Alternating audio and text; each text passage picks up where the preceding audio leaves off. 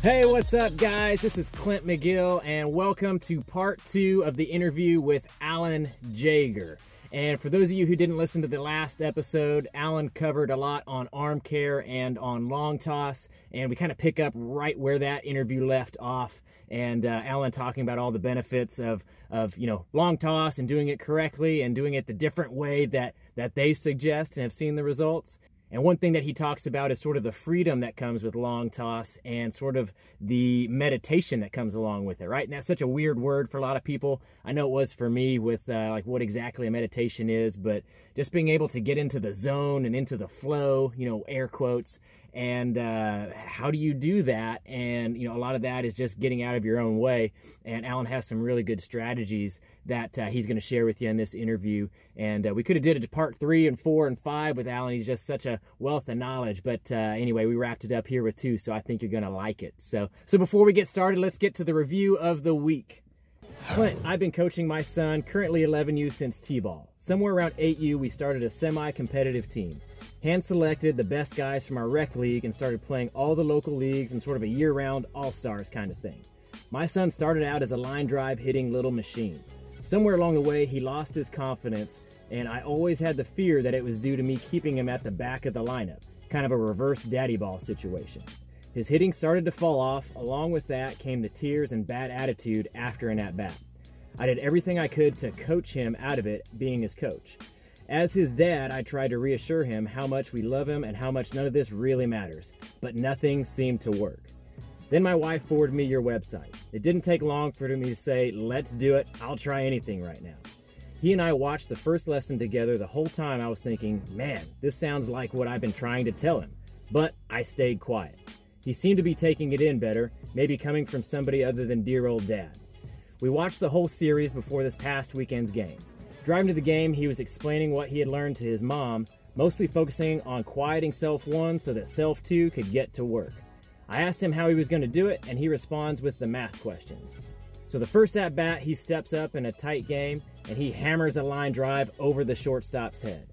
Seemed to hype up the whole team as we ended up putting up four runs that inning his being the first run of the game. I asked him what math problem he thought of, and he said, Actually, I sang Happy Birthday. It was the only song I could think of. And as good as all that sounds, the best thing of the season happened in his next at bat. He struck out swinging at a well pitched changeup, and after missing the ball, he turned around to come back to the dugout and almost had a little smile on his face, kind of like a, You got me that time, but I'm still good. I've never been happier than to see him handle a failure so well. My wife and I are so grateful for your work. We plan to have him rewatch the videos every so often just to remember. Blessings, David. Well, David, thank you so much for taking the time to send that in. And uh, man, as much as I love to hear about people playing better after they watch the program, my favorite thing to hear is that they are failing better because there is just no avoiding failure in this game, right? And once we learn to fail better, there's really no limits on what we can accomplish. So, anyways, thank you so much for sending that in. And uh, without further ado, let's get to part two with Alan Jaeger. Um, that kind of, I want to transition into the mental game. I really want everybody at home to hear you talk about that. And uh, you said that it can be really freeing with the long toss uh, mentally. I, I'm, I'm interested in what you meant by that. What, what do you mean exactly? Because when you long toss and, and you're not trying to throw the ball on a line or you're not trying to stay mechanically perfect, if you will, which to me feels very left brain ish, very technical, very linear. Um, to me, you're you're pulling into play nature, more of a natural feeling. Meaning, if I'm not thinking about mechanics, but I'm just thinking about letting my arm be free and throwing the ball with some arc. And now, the further out we go, I'm having to feel different release points and I'm having a sense where you are in space as my throwing partner, even though a lot of that becomes very unconscious and very natural. What you're doing is you're activating more of that, not more, I think you're activating almost completely, unless you're thinking about your mechanics, you're activating that real feeling of, of an, in, intuitiveness, instinctiveness. You're, you're being an athlete, you're being natural, which to me is where you want to be in sports and in life. So where long toss really promotes that feeling is is because you're making these throws again with different variables going on. Your release point is changing. Your your your shoulders are going to have to tilt a little more, a little more, a little more. you're you're gonna have to figure out how do I hit my partner in the chest with 22 degree arc and 31 degree arc and at 118 and at 208 and at 311 all these different footages you know your or you know or uh, parameters or whatever the word is i can't think of but all these different spots that we'll use the word spot um, to me you're you're just calling into play more of this relaxation i my my partner jim vatcher and we we would throw all the time back in the day and we did a lot of clinics and when he and I went on through, we literally called it a meditation. For us, it was an art form. Throwing became an art. It was a feel. Um, it was a it was a great reliability on your your intuition, and to me, it, it feels totally right brain. And if you study the zone, the zone is basically the state of of being outside of you know thought and concept and future and past, and it's all feel. It's all it's all flow. And to me, that's maybe the word a good word to, to talk about with long toss is you, it's a flow. You get into a flow with it. I agree. It sounds like one of those things where you can kind of get out of your, you know, you're not worried about the elbow and your separation out of your hands and where's your wrist, and uh, just kind of let your body figure it out. So, um, so let's talk about the flow a little bit. Um, you know, the, you know, being. I love it. Yeah, like this is this is the this is what people are struggling with. You know, um, people aren't being taught how to handle their mind and uh, the baseball, you know, the base game of baseball provides so many opportunities for people to fail, and so many times, uh, so much opportunity for people to think. Right, like it's like we're being uh, at the free throw line, uh, or you know, being frozen as a kicker. You know what I mean? That's what pitchers are doing and hitters are doing at all times, and you have all this thought. So. Um, what's a way that that you teach that can help somebody to control their mind? What, what's what's what's your go-to? Well, first of all, I just want to go back over something you said that's really important. Um, I used to say baseball and golf are the two toughest sports, and I, I, I usually gave the edge to golf. But just hearing you talk, I, I almost think it might be baseball, and for this reason, you know, golf you you make a shot unless you're putting, you know, let's say every three or four minutes. And so in my mind, I thought, well, that's a pretty big gap from shot to shot with so much emphasis on each shot because par is usually about 72. So there's a lot of emphasis on it. But then I started thinking, well, wait a minute, you only get one at bat every 30 minutes. There's a lot of emphasis on that. Now, pitchers, it's you could say, you know, you're making a pitch every 40 seconds or whatever the number is. Um, but no matter what, whether you're a golfer or a baseball player, there is a lot of dead time. And again, if you study the zone, the zone is there is no time. There is no future. There is no past. There is no consequences. There's an immersion with what's happening now. And, and that's much harder to do in baseball and golf as opposed to hockey or football or basketball, unless you're the place kicker, uh, unless you're maybe the goalie on a shootout, because those sports, things are flying around. And yeah, free throw shooters in basketball, same idea. But most of the time in those sports, it's movement it's things are happening. You you have to go into kind of your instinct mode. There's not a lot of time to think. And in baseball and golf, um, there is just so much dead time. Again, there's whether it's 30 or 40 seconds between pitches for both the pitcher and the hitter. That's dead time.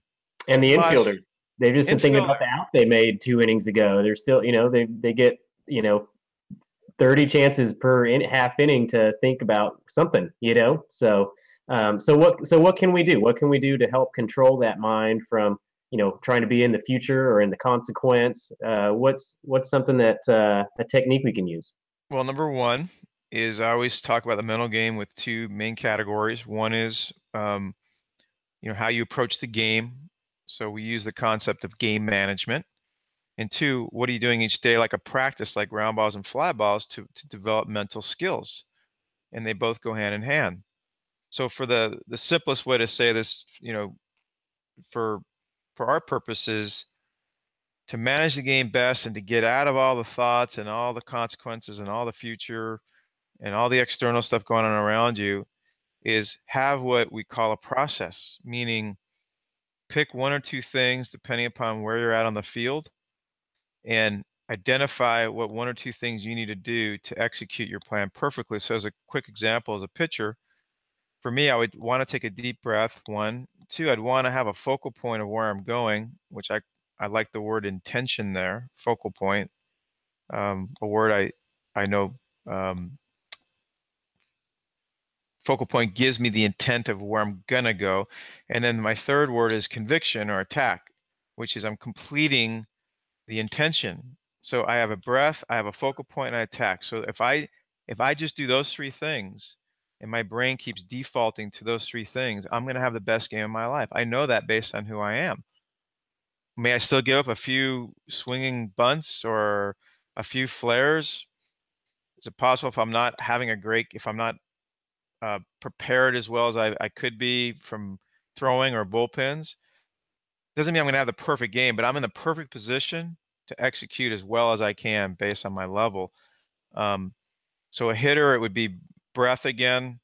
Um, it would be see the ball well and hit the ball hard. So again, I've learned through many, many years of playing baseball and experimenting that at the end of the day, if I do those simple things, um, I'm in the best position possible. So what I would want anybody listening to this podcast to to take away from that is that whether you're pitching, hitting, taking a secondary lead, you have a six foot putt, it's all the same. You're in a class listening to your professor. It's all the same. Pick one or two things that you know are the keys to you being great at executing that plan. And then once you do that, here's the cool part. You now realize that everything else is a distraction or what I like to call drama. Everything else is outside of your process. So the process is like a couple of constants, which is beautiful. And then everything else is variables. And everything else I'm just saying more or less is either a distraction, a worry, a future, a past, a consequence, a result, a stat, uh, who's watching today, who we playing today, what's the weather like today. So that would be the game management piece is to uh, one of my one of my key, favorite tweets identify your process and be great at it. And I put great all in caps. Everything else is secondary. Everything else is drama. Process. That is the process. So that's one great takeaway. And the second one, um, that, that covers really the, the, the game approach. Yeah, we can talk about a lot of things about the game and, and adjusting to the game. But if someone said, give me your best two minutes, that's it. The second piece is having a mental practice every day, not three days a week, not twice a month. Um, you eat every day, you sleep every day, you drink every day. I, I think for athletes, they train every day for the most part. Um, uh, if you want to be great at all parts of the game, considering the mental game is 90% or more and much higher at the highest levels, like 99%, not much right. higher, but you know, very high. Have a practice, and a lot of people will say, "Well, what is a practice?" Like it's, it could be very nebulous what does that really mean? So again, to keep it simple, and we got tons of free stuff on YouTube and on our website, but to keep it simple is have some kind of a practice where you get away from your phones, you turn it off, you find a quiet place, you start out by with maybe five minutes and hopefully build up to 15 or 20 minutes, and you do something with either your breathing or a mantra or having a certain focus or laying on the beach but whatever you do is you spend time getting quieter and you spend time allowing your body to relax. And quieter doesn't always mean making your thoughts shh, go away. Quieter just means starting to step back from your thoughts. So if thoughts are going on, you realize that's okay. But I'm not going to engage in the thoughts. I'm going to watch them and I'm going to return back to either breathing or counting my breath or laying on a on the beach. So again, it's a simple answer for 27 years of meditating, but at the end of the day, have a practice because I, I really believe it's not a guilt trip, but if you don't have a practice and your mind is the engine to the car, it's like saying that you don't need to put fuel or oil in the car or, oil, you know, for the engine or whatever. It, it's uh, to me, it's like putting the cart before the horse. It starts with the mental game. So, in my opinion, the most important thing you're going to do each day, yeah, you have to do the physical skills to stay in shape. But if we all agree the game's going to be 90% mental or more, how are you not watering that plant every day? So, right. have a practice. And then we just gave all your listeners at least for me 27 years into a couple of minutes of what I think is just the bottom line takeaway of of having a routine or an or a, a mental approach in game situations that could overnight make some pretty big positive changes for you. Yeah, no, I've experimented a little bit with uh, some meditations and yoga and that sort of thing. And, you know, I'd love to tell everybody that I CrossFit, you know, but uh, I feel like yoga, there's just something to it with the breathing and just sort of, you know, getting inside your body.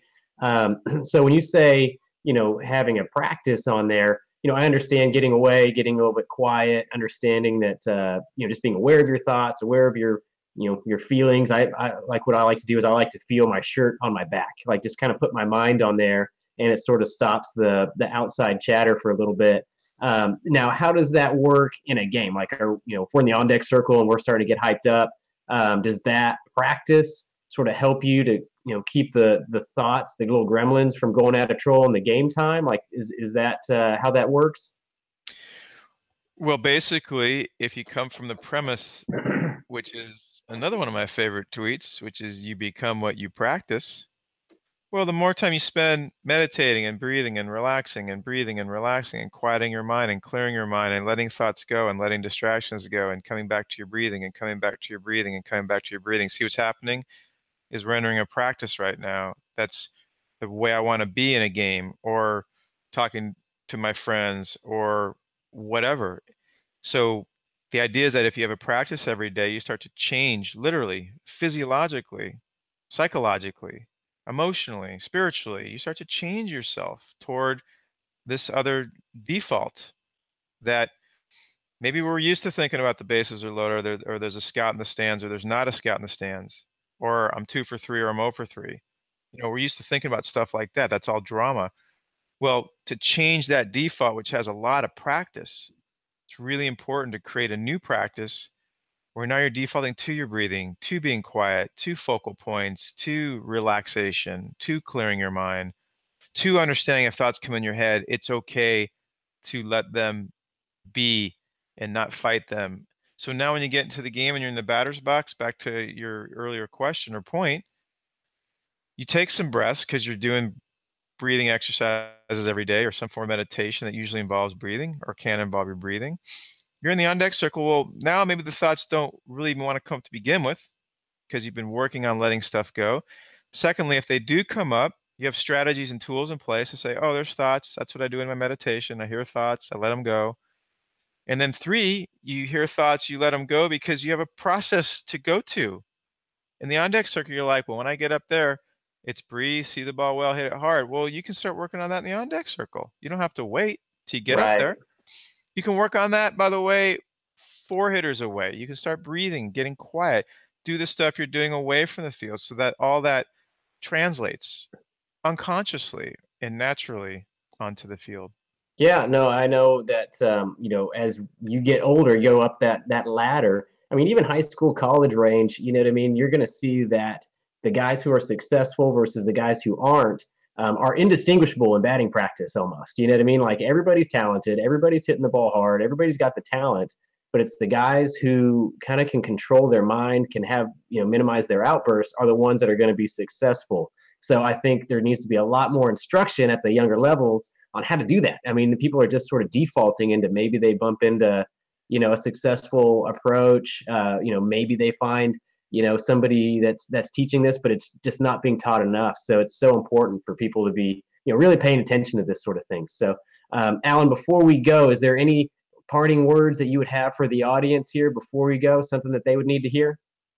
I, I would just finish up on the theme we're on which is um, you know if you want to change the way you think or change the way you feel or um, really tap into this part of the game that everybody agrees is is such a major influence on your career and really on your life.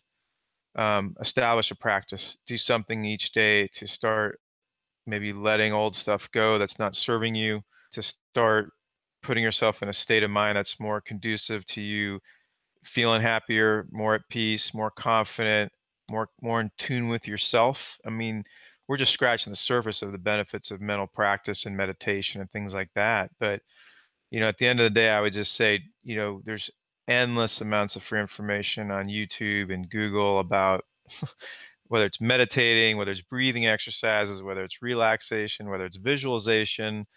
Um, but do something to where you can start to have a practice each day. Man, it's a it's a way of life for me, and I I, I think that uh, like you said, if you can get that into kids at a young age so that they start growing up with that rather than growing into some of these other programming or patterns that you know can be very dramatic filled or drama filled.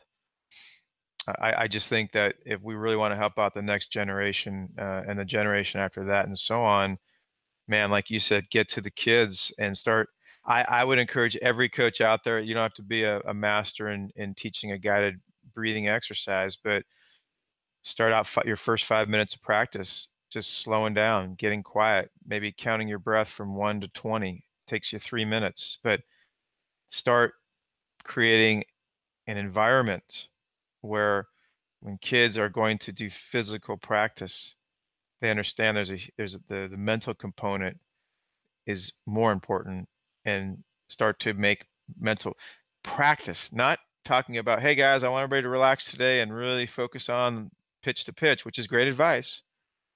But I, I want to get in the system.